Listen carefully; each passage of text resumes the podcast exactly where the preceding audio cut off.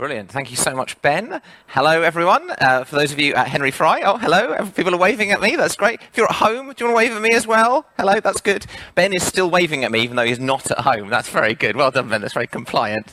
Uh, my name's Simon, um, as Ben said, and it's my pleasure to be able to continue the new series that we started a couple of weeks ago called Jesus, God's Glory revealed. We're basically going to spend a few weeks unashamedly reveling in how brilliant Jesus is. There you go. That's what the series is all about. Um, Paul started it two weeks ago, talking about the idea of uh, the glory of God and kind of what is that? It's something that we can kind of think, well, that makes God feel a little bit distant. It sounds a bit strange, a bit scary somehow. But he then went on to speak about how now God's glory is no longer this kind of funny concept, but a person, the Lord Jesus Christ. And that's what this series is all about. Today, we're looking at a subject called the incarnation. The incarnation, which in a nutshell is the eternal Son of God, that's Jesus, becoming a man. Now, uh, we often tend to think about this subject at a particular time of year. So, Faith will put up on the screen um, some pictures of that. So, uh, these sorts of images will be very familiar to us at Christmas time stories of Mary and Joseph, angels and shepherds, donkeys and stables. We all get dressed up, put a tea towel on our head, and that sort of thing. And then we think incarnation, then we kind of move on with the rest of our year. Well, today, what I'm going to do is look at a different story in the Gospels to help us explore this subject and what it means. So, we're going to look at Matthew chapter 17. Matthew chapter 17, it's going to appear in front of you, and uh, this is what it says. It says, Jesus took Peter, James, and John uh, the brother of James. So they are three of Jesus' disciples, three of his closest friends. He took them up on a high mountain by themselves. And while they watched, Jesus' appearance was changed. His face became bright like the sun, and his clothes became white as light. Then Moses and Elijah appeared to them, talking with Jesus. Now, if you don't know your Bible, Moses and Elijah, two people who'd lived hundreds, thousands of years ago, and suddenly here they are appearing on top of this mountain with Jesus. Peter said to Jesus, Lord, it's good that we're here. If you want, I'll put up three tents for you here one for you, one for Moses, one for Elijah. While Peter was talking, a bright cloud covered them a voice came from the cloud and said, This is my son, whom I love. I am very pleased with him. Listen to him. When his followers heard the voice, they were so frightened they fell to the ground. But Jesus came to them and touched them and said, Stand up, don't be afraid. And when they looked up, they saw Jesus was now alone just for a minute, I want you to imagine that you are James or John or Peter. Put yourself in their shoes.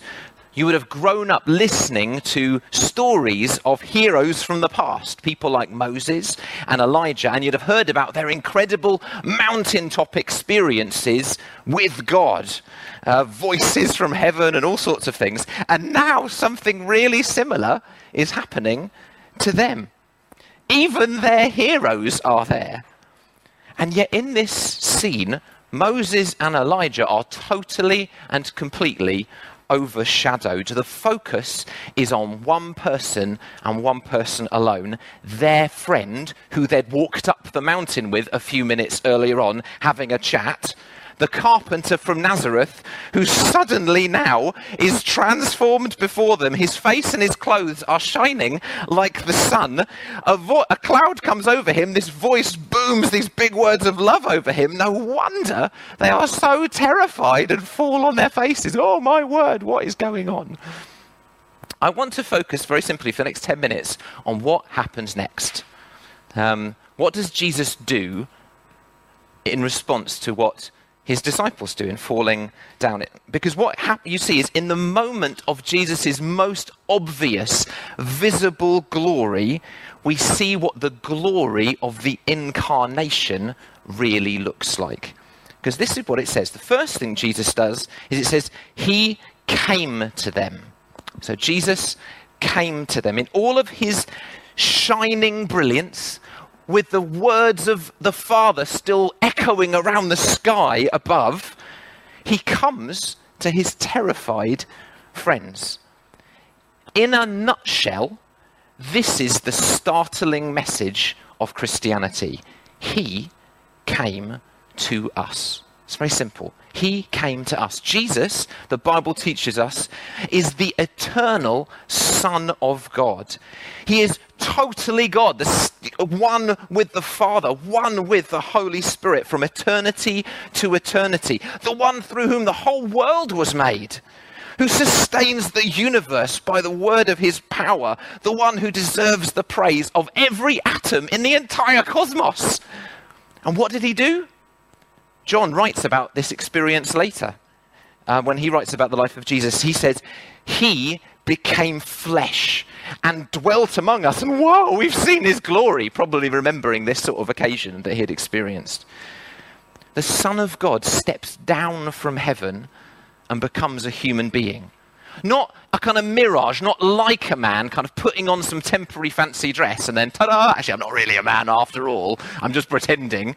But no, flesh and blood like me and you, with all of the same frailty, all of the same weaknesses, subject to all of the same temptations. Why? because of Jesus, because of God's extraordinary love and care for us, that we might know Him, that the chasm of sin which separates us could be overcome, that we might have relationship with Him forever. Religion is about man trying to reach up to God, somehow to attain a standard to sort of satisfy what they imagine uh, that the demands might be to become acceptable. Christianity is totally different. It's of the God who stoops down, of the God who takes the initiative, the God who comes to us. That's why it's such good news. It's amazing. He came to us.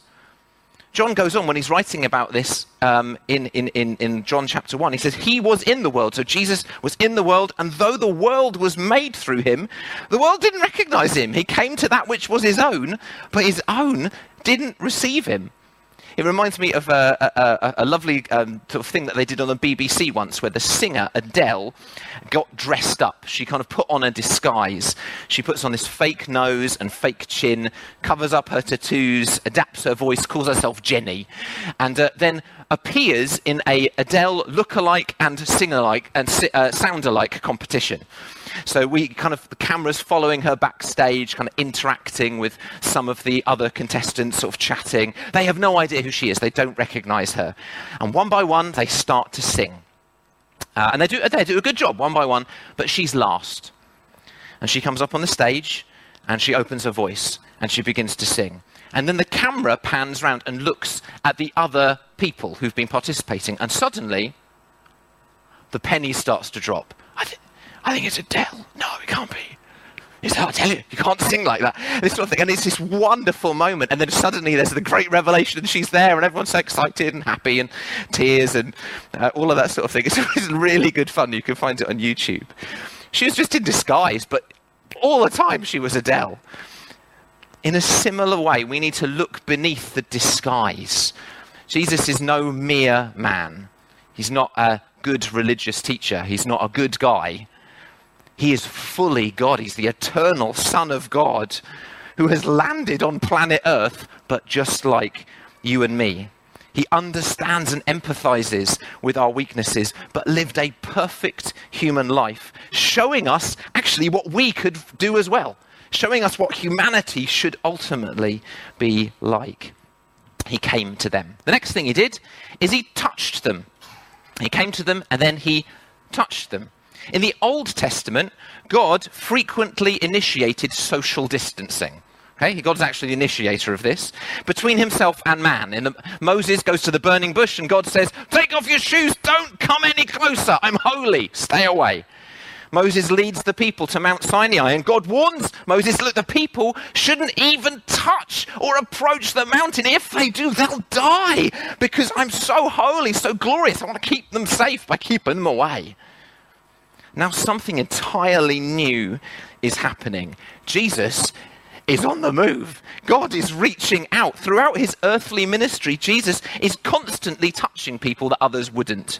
The sinful, the sick, those who society would consider to be unclean in their character or their body, the ungodly, the fearful, the broken, the outcast, basically anyone that you think God would not mix with them, Jesus does exactly that. The Holy One mixing with the unholy and reaching out to them. I love it. That's what Jesus is like. And you know what? He continues to do exactly the same thing today. He is not changed. He calls us, in fact, to join him on that very mission. He reaches out to us and to others when we are at our dirtiest, our least deserving, when we think, oh, even my friends wouldn't have anything, want to have anything to do with me. Jesus says, well, I will. I'll come. I'll touch you. I wonder what you're feeling like today. Are you feeling a bit undeserving, a bit dirty, a bit broken? Maybe the events of this last year have just felt you feeling distant from God and thinking, oh, God wouldn't want to come anywhere near, near me. Do you know what Jesus would do? He would come and go, reach out his hand right now this morning. God doesn't want to pass you by.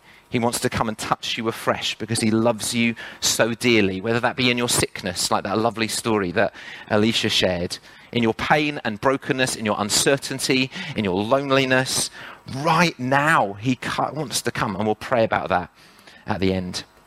And the last thing that Jesus does is he came and then he touched them, and then he says this He says, Stand up and don't be afraid. Stand up and don't be afraid. The disciples' response that you see here is entirely appropriate and biblical. They see Jesus, whoa! They hear the voice from heaven, and they just hit the deck like dead men. Others who've gone before them in the history of the Bible have done the same. Isaiah, Daniel, Ezekiel, face down on the ground. Whoa! See, when we see and respond to who Jesus really is, that is a good response. It's entirely the right thing to do because all of our pride, all of our ideas, our achievements, our opinions are utterly irrelevant before Him when you see Him as He is. They're futile. We have to lay them down in the dust on the ground before his feet. And in that moment when we do, we hear a voice that says to us, Stand up.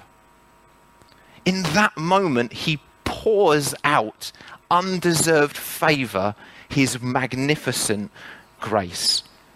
Paul writes this in uh, Romans chapter 5. He says, We have peace with God through our Lord Jesus Christ, through whom we've gained access. So now we have access. He's come to us by faith into this grace in which we stand.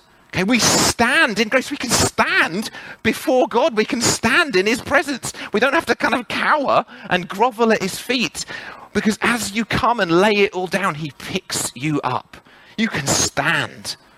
We're no longer feeble or unworthy, but counted righteous because of the glory of the grace of God in the coming of Jesus Christ. We're totally qualified, totally accepted forever, invited into this eternal dance with the Father and the Son. I wonder if today, maybe here in Henry Fry or watching at home, do you need to rediscover that today? The glory of the grace of God. You could just come. He says, Stand up. Stand, stand with me. I love you so much. And then he goes on.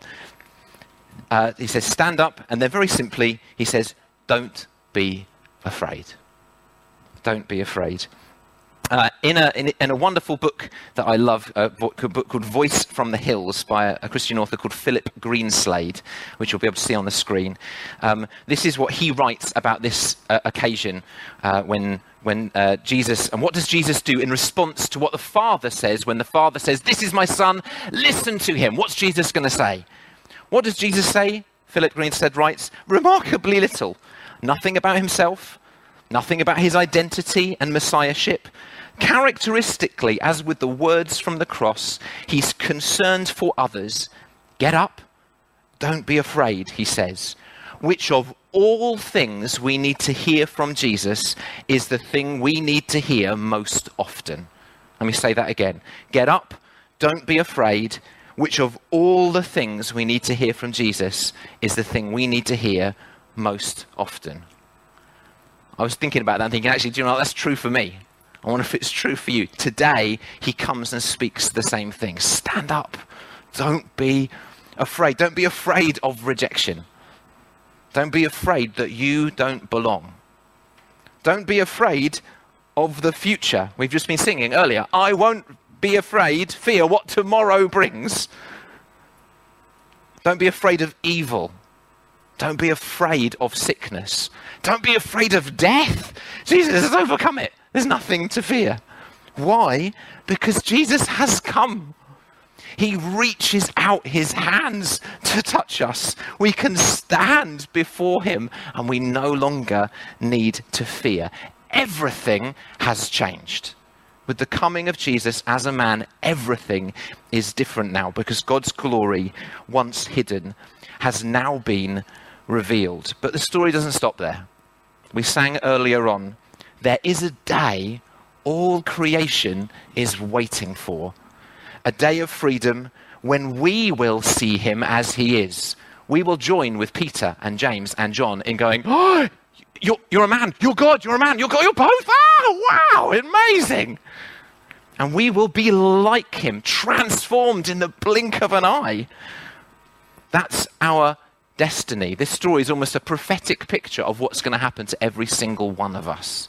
But even right now, we can know Jesus as he is, and he comes to us.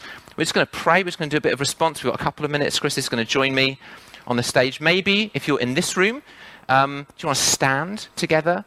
If you're at home, you want to sit on your sofa, you might kind of be thinking, okay, what am I going to do now? A couple of minutes to coffee and chat. Why don't you stand with me and let's pray? Let's just invite the Holy Spirit right now just to come and minister to us. Why don't you lift your hands? He came, He touched them. He said, Stand up. Stand up in the grace of God. Don't be afraid. I wonder which of those things you need to most hear today.